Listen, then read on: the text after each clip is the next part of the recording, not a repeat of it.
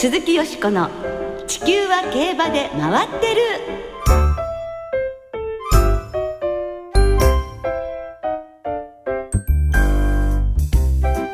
皆様こんばんは鈴木よしこです。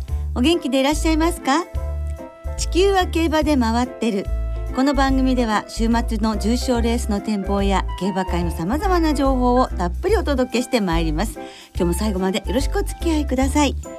今日ご一緒してくださるのは木和田敦アナウンサーですはい、よろしくお願いします。木和田敦です。よろしくお願いいたします、さあいよいよブラジルでサッカーのワールドカップが日本時間の今はい日始まりました、もうあっという間ですね。ねえねえ開幕だ開幕だって言っててねそうですよね。木和田さんはサはいッカーはお好きですか、まあ僕らの世代は。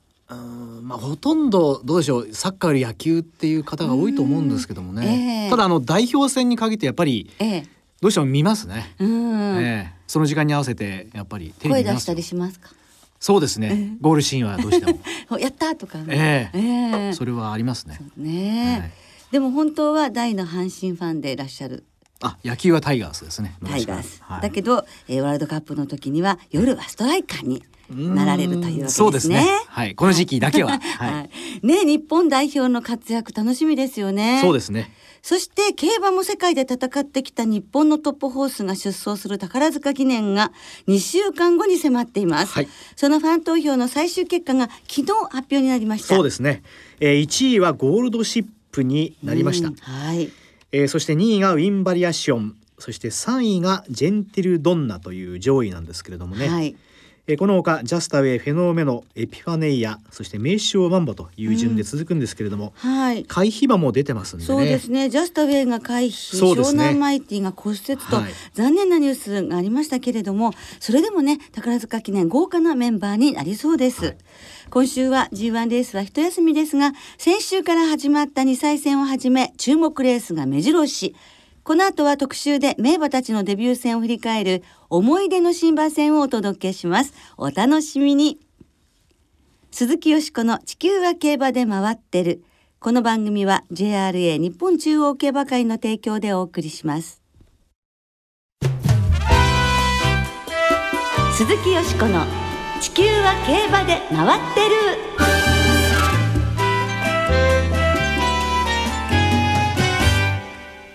思い出の新馬戦、名馬たちのデビュー戦を振り返る。振り返りましょう、はい、振り返りましょう。はい今日はね、後に名馬と言われるようになったええ馬たちのデビュー戦を振り返っていこうと思います。えー先週から2012年生まれの2歳馬によります新馬戦が始まりましたはい。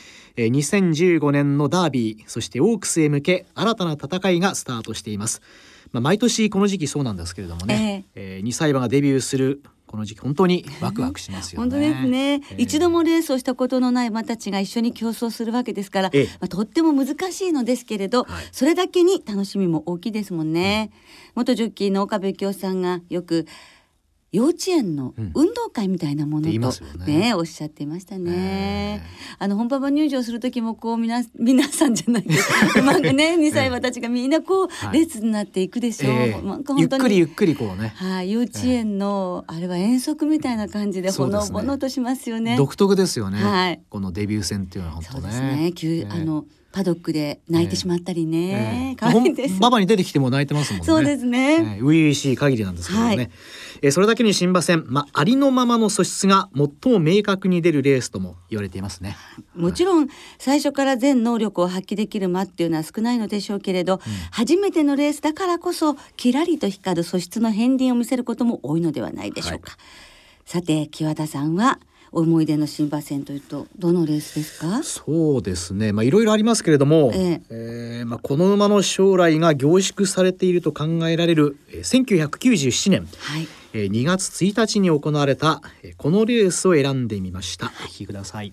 各馬まもなく3、4コーナーの中間、サイレンススーカリードは半馬身に変わって、後衛下台ぴったりと2番手、あとは3番タラソイ、ピラミッドヒル、内にはパルスビート600を通過、先団しかし4頭固まります。その後は3馬身差、単独5番手にプレミアート、チアフリッシー追い上げて、その後は2馬身差、アグネスレジェンド、伊吹マンタリー以下で各馬第4コーナーのカーブ、もう一度突き放してサイレンススーカ400を通過、直線に向きました。後衛下台単独2番手、あとは3番手からパルスビート追い込んでくる、その後は3馬身差、プレミアート4番手に出演、サイレンススーカ楽な手応えで先頭に立ちました。2馬身差2馬身差で後衛下台。あとは懸命にパルスビート追い込んでくる200を通過。先頭はサイレンスーカ独走体制。2番争いは懸命に後衛下台。追い込んでくるのはパルスビート100を通過。先頭はサイレンスーカサイレンスーカ2番争いは2頭並んでいる。接戦ですがパルスビートが今降臨。あとは後衛下台。しかし1番のサイレンスーカ主将でした。時計は1分35秒に。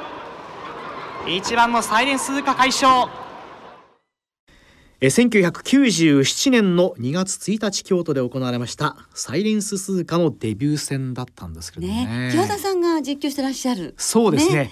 17年前、え。え、まあお声もなんか若々しい。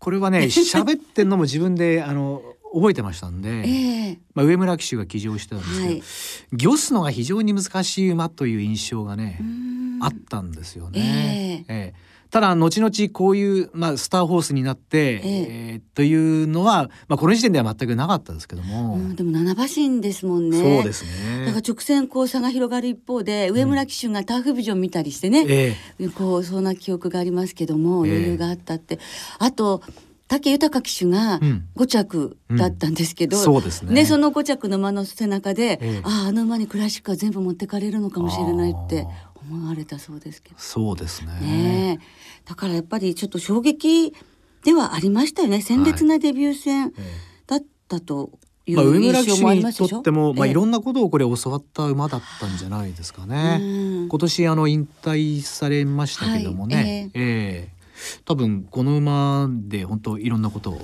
勉強したんじゃないですか？うん、そうですよね、えー、合わせられないとでしょうね。はい、まあファンの方も大変多いサイレンス、ね、そうですね。えー、はい。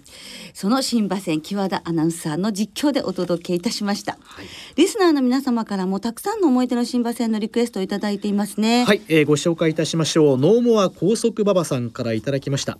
はじめまして第一回から欠かさず聞いております。ありがとうございます。えー思い出の新馬戦ということですが小栗世代の私が初めて生観戦した1990年1月に行われたストロングクラウンとイタリアンカラーの新馬戦が思い出深いです、はい、ストロングクラウンが9馬審査イタリアンカラーが10馬審査で勝って、まあ、それぞれがこの先どれだけ強くなるのだろうとワクワクしながら応援していました、まあ、結局はどちらも重賞は勝てませんでしたがいい思い出ですということなんですけどね、えー、イタリアンカラーは確かファンがとっても多かった馬のように記憶してますけどね、えー、ストロングクラウンは東京新聞杯2着が最高でした、はい、イタリアンカラーは日経賞2着が最高、ということで重賞制覇ねできなかったですね、はい、えそれからクローズビートさんからもいただいています。1998年2月1日京都4歳新馬ダート1200メートル。このレースに出走したビッグダンジグ、はい。いろんな新馬戦を見ましたが強烈な衝撃がありました。その後はあまりの気性の悪さで一生のみ。だけど人気がありましたね。7戦して全て一番人気でしたからということなんですけれどもね。デビュー戦大きく出遅れながら4コーナー先頭で10馬審査の圧勝、はい、こういうのはね記憶に残りますよね。残りますね、えー、その後もレース中に騎手を振り落としたりしたということですね。はい、確か南克美騎手あそうですかじゃないですか。キャリア7戦で腸閉塞のために休止してしまって残念でしたね。はい、えー、それから上高さんからもいただいています。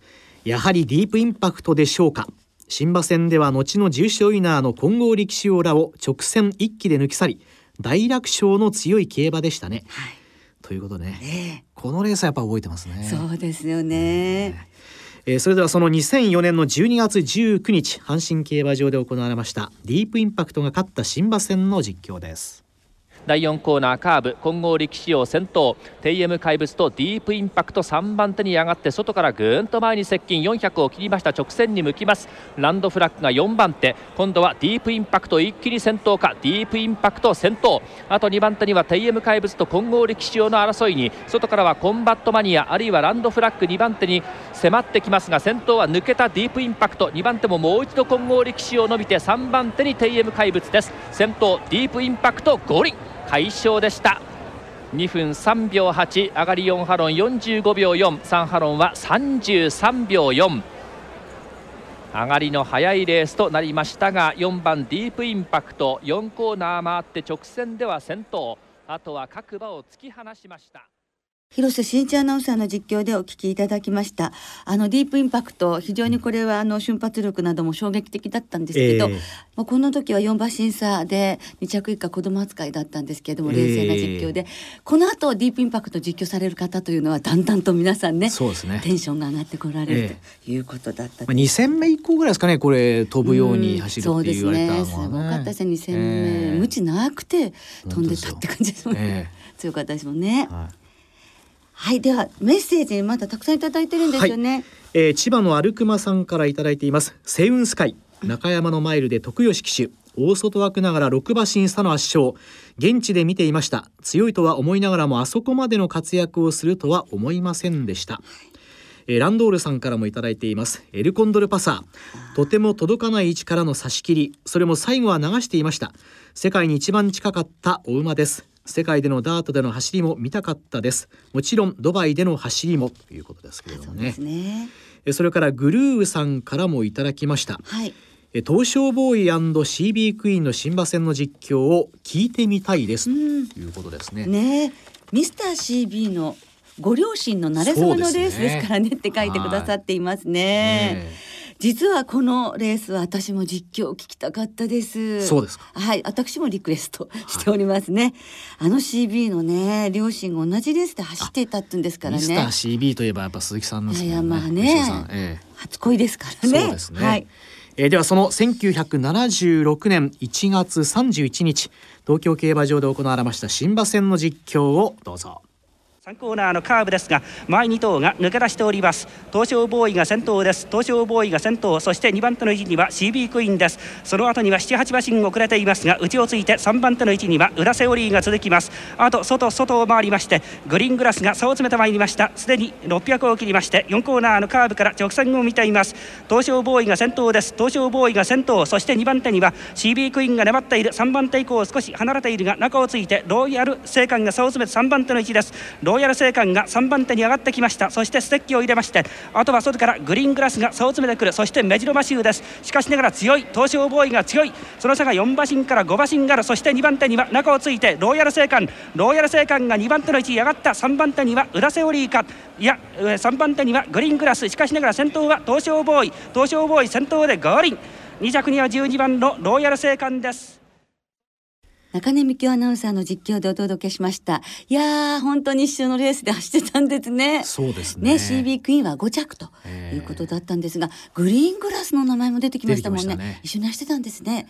豪華な新馬戦でしたね。そうですね、ね、今考えると本当そうですね、でもデビュー戦が同じだった馬の男馬と女馬から三冠馬が誕生したってすごいですね、えー、なんだか、ね、これもねドラマですね、それからですね、えー、最近のレースを取り上げているメッセージも、えー、いくつかあるんですけれども、はい、えー、カズビーさんからいただきました。初投稿です。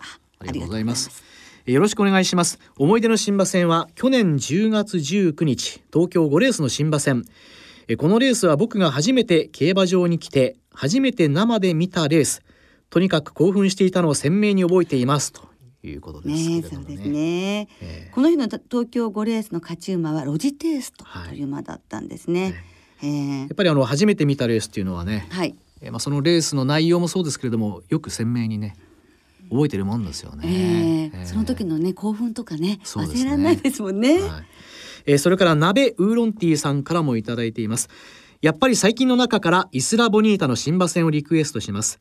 距離不安と言われながら皐月賞を勝ってダービーでも2着。うまく仕上げた栗田博則厩舎に脱帽ですということ当ですね、去年の6月2日に東京でデビュー勝ちですもんね、そういう早くにデビューした馬がこうやってクラシックに合わせたんですから素晴らしいことですね。ちょうど1年前ですからね。ね今年も6月のね、ね、東京デビューちょっとね、注目して、はい、チェックですねえそれからタンタンさんからもいただいています。2010年10月のフェイトフルウォー。レース前に放馬して他の馬に楽しそうに駆け寄っては怖がられるのを繰り返しやっと捕まって馬体検査をしたら異常なし。レースに出たら余裕で勝利したので笑ってしまいましたということです。これはよく覚えてますね、えー、田中勝春騎手。まず、はい、あもう一周してましたもんね、えー、もう除外だとばっかり思ってましたんで、えー、あレースに出すのか、思ってましたんで、そしたら勝っちゃった。好スタートだったんです確かね。もうウォーミングアップが整ってたんですね、はい、こういうこともあるんですね。ゴール前はね、えー、すごい歓声だったと思います、はい、確か、ええー、フィードフローね。これあと重賞も勝ちましたんでね、京成杯とか、はい、セントライト記念もね。はい。はい。えー、最近のレースのリクエストをご紹介しましたが、えー、実は非常に古い実況もラジオ日経には残されてさすがです。いるんです。えー、せっかくですので、えー、最後にその実況をお聞きいただきましょう。はい、今からもう40年前。1975年8月3日新潟競馬場で行われました新馬戦、はい、え勝ったのは後桜花賞とオークスを制したテイタニアはい、はい、ではその実況をどうぞ2頭2頭3頭という展開になりました。第3コーナーカーブして600を通過。先頭はテイタニア。テイタニアが先頭アイノグレース。並んでぐんぐんと飛ばしていきます。4馬身から5馬身離れましてマイトーが3番手。その後ろは2馬身から3馬身離れてテンソンシローナイルズシティと続いていきます。400を切りました。テイタニア1馬身のリードを奪って今直線に出てまいります。テイタニアが先頭2番手はアイノグレース。4馬身ほど離れましてマイトーと外のテンソンシローが追い込んでまいりますが先頭はテイタニアあと 200m テイタニア先頭で3馬身から4馬身リードが広がります。2番手にはアイノグレーステイタニア完全に先頭です。5馬身ほどリードを奪いました。テイタニアテイタニアが先頭。2番手はアイノグレース3番手は菅青葉です。先頭テイタニア逃げ切って今ゴールイン2番手はアイノグレース。その後3馬身ほど離れまして6番の菅青葉が3番手あとは固まっております。1975年8月3日新潟で行われましたテイタニアの勝った新馬戦だったんですけどね。貴重なね、えー、実況わかりますか？わかりません。どなたですか？あの一丁田修一アナウンサーというね、はい、あの年配の野球ファンだったら多分ご存知だと思うんですけれども、えーまあえー、ラジオ日経、まあ、昔のラジオ短波に在籍して後に、えー、読売テレビに、はい、移籍して、えー主に野球の実況担当。ですから僕も一応田アナウンサーっていうと甲子園の阪神・巨人戦っていうイメージがずっとありましたんでね。あそうですか、えー、でも実は会社の先輩でそうなんいらっしゃると。僕だから初めてかもしれないですね競馬の実況を聞いたのは。そうですか。えー、一応田アナウンサーの。まあ、えー、もう退職されてもういいお年、ね、お年ですからね。ね、でもこういうふうに残っててくれるから本当にありがたいですよね。そ、ね、して皆さんたくさんのリクエストいただきました。どうもありがとうございました。はい、えー、よしこさんのリクエストに応えてミスター CB の新馬戦の実況も、まあ、実はこれね、えー、えー、流したかったんですけども、はい、ありがとうございます。まあ、探したんですが、えー、えー探し方が足りなかったのかな、えー、見つからったようですよ、えー、いや後の三冠番なんですけどでもね、うん、あのご両親じゃない。ご両親？両親のね、えー、えー、あの新馬戦が聞けましたので、ね、嬉しかったです。そ、ね。はい、そして本当珍しい音声も聞けて楽しかったですね、はいそして皆さんが新馬戦にたくさんの思い出があるということもよくわかりましたので、うん、かなりリクエストがねこの新馬戦に関しては多かったようですので、うんはい、ね、またこういうね、ええ、機会をぜひね、はい、はい、そういうふうにねたくさん貴重な音源持っていますからね、ね、ラジオ日経さんはね、はい、そしてファンの皆さんは新馬戦で見つけたそしそばをずっと追っかけてその馬が G1 に勝ったりした時にはもうたまらないですね、ね、嬉しいですもんね、はい、競馬の醍醐味今年も新馬戦を楽しみましょう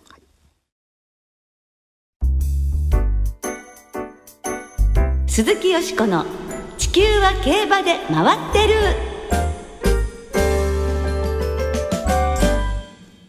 ここからは週末に行われる重賞を展望していきます。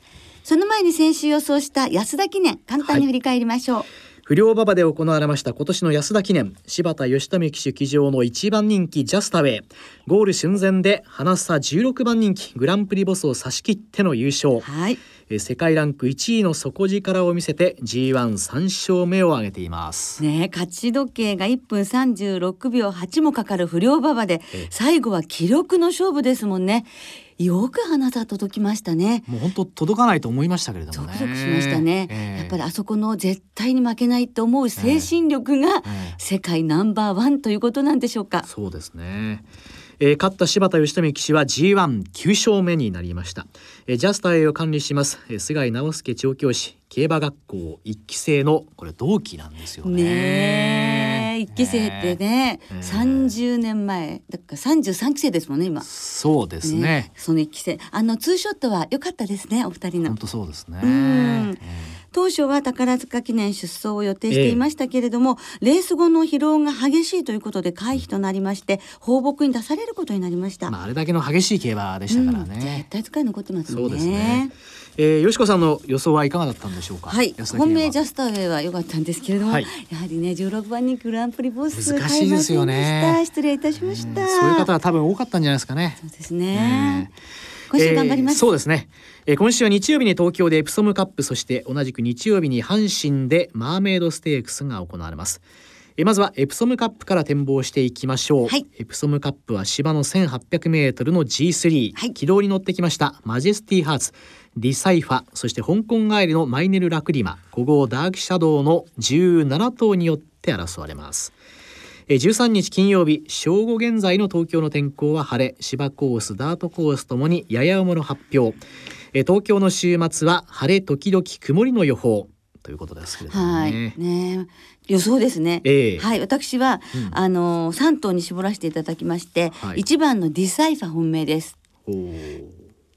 はい、あのこのディサイファーもともとペーパーで持ってたくらい期待してた馬なんですね。ええ、でオープンになってから本当に掲示板外さないという堅実な成績を残していますけれども、うん、いやそろそろもう勝ってほしいです重賞。あと一つね。えー、もうちょっともう一歩なんですけどね。はい、で母父がドバイミレニアムですよね。ドバイミレニアム。以前もおっしゃってましたね。そう、ね、もう私が一番感動した馬なので、はいはいえー、やはりこのドバイミレニアムの血をねディサイファーを残していかなくちゃいけないので、えー、ここで重賞制覇応援したいと思います。うんそして久々にね、うん、この馬も本当勝ってほしい。ペルーサ、はい、13番のマジェスティハーツ、えー、1番11番13番3頭のボックスマレンです。うん、はい。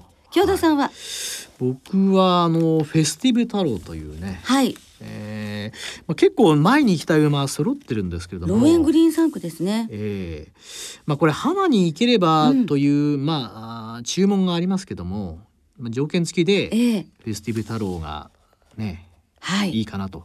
タムロス会とかもいるんですけどもね。えー、えーでもねこれ来ましたらば大きいですよ、うん、50倍ぐらい単勝もつきそうですからね。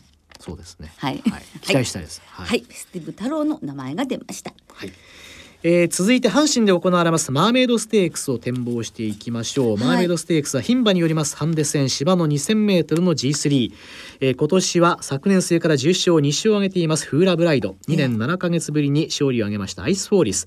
末足鋭いディアデラマドレなど14頭によって行われます。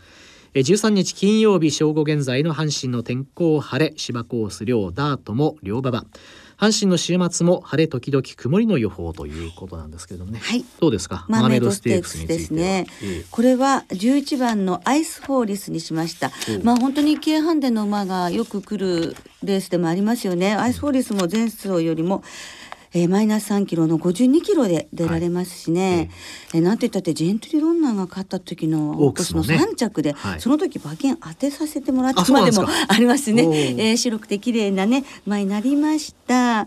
そしてフーラブライドがあのビクトリアマイル13着だったんですけど、うん、あのテレビで様子を見てましたら、はい、馬がすごく良くなったような気がしますね。毛艶とか、はい、体とか。ですから、まあ、実績的にはこの馬はもう負けられないじゃないですか、ですね、ですから56キロでも実績を買ってフーラブライド、はい、そしてディアデラのマドレということで、はい、アイスホーリスから9番と13番に流します。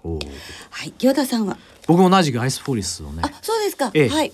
これ前回実況してたんですけどもね、ええ、ちょっとこのところのレースぶりがね、ええ。ー、何かこう一皮向けて、うん、まあ、ようやく本格化してきたなという感じ持ってますんで、はい、はい、このままはちょっと中心に。二人とも気が合いましたね。ね。はい、来週はユニコーンステークス函館スプリントステークスの展望を中心にお届けします。皆さんの予想もぜひお寄せくださいね。お待ちしています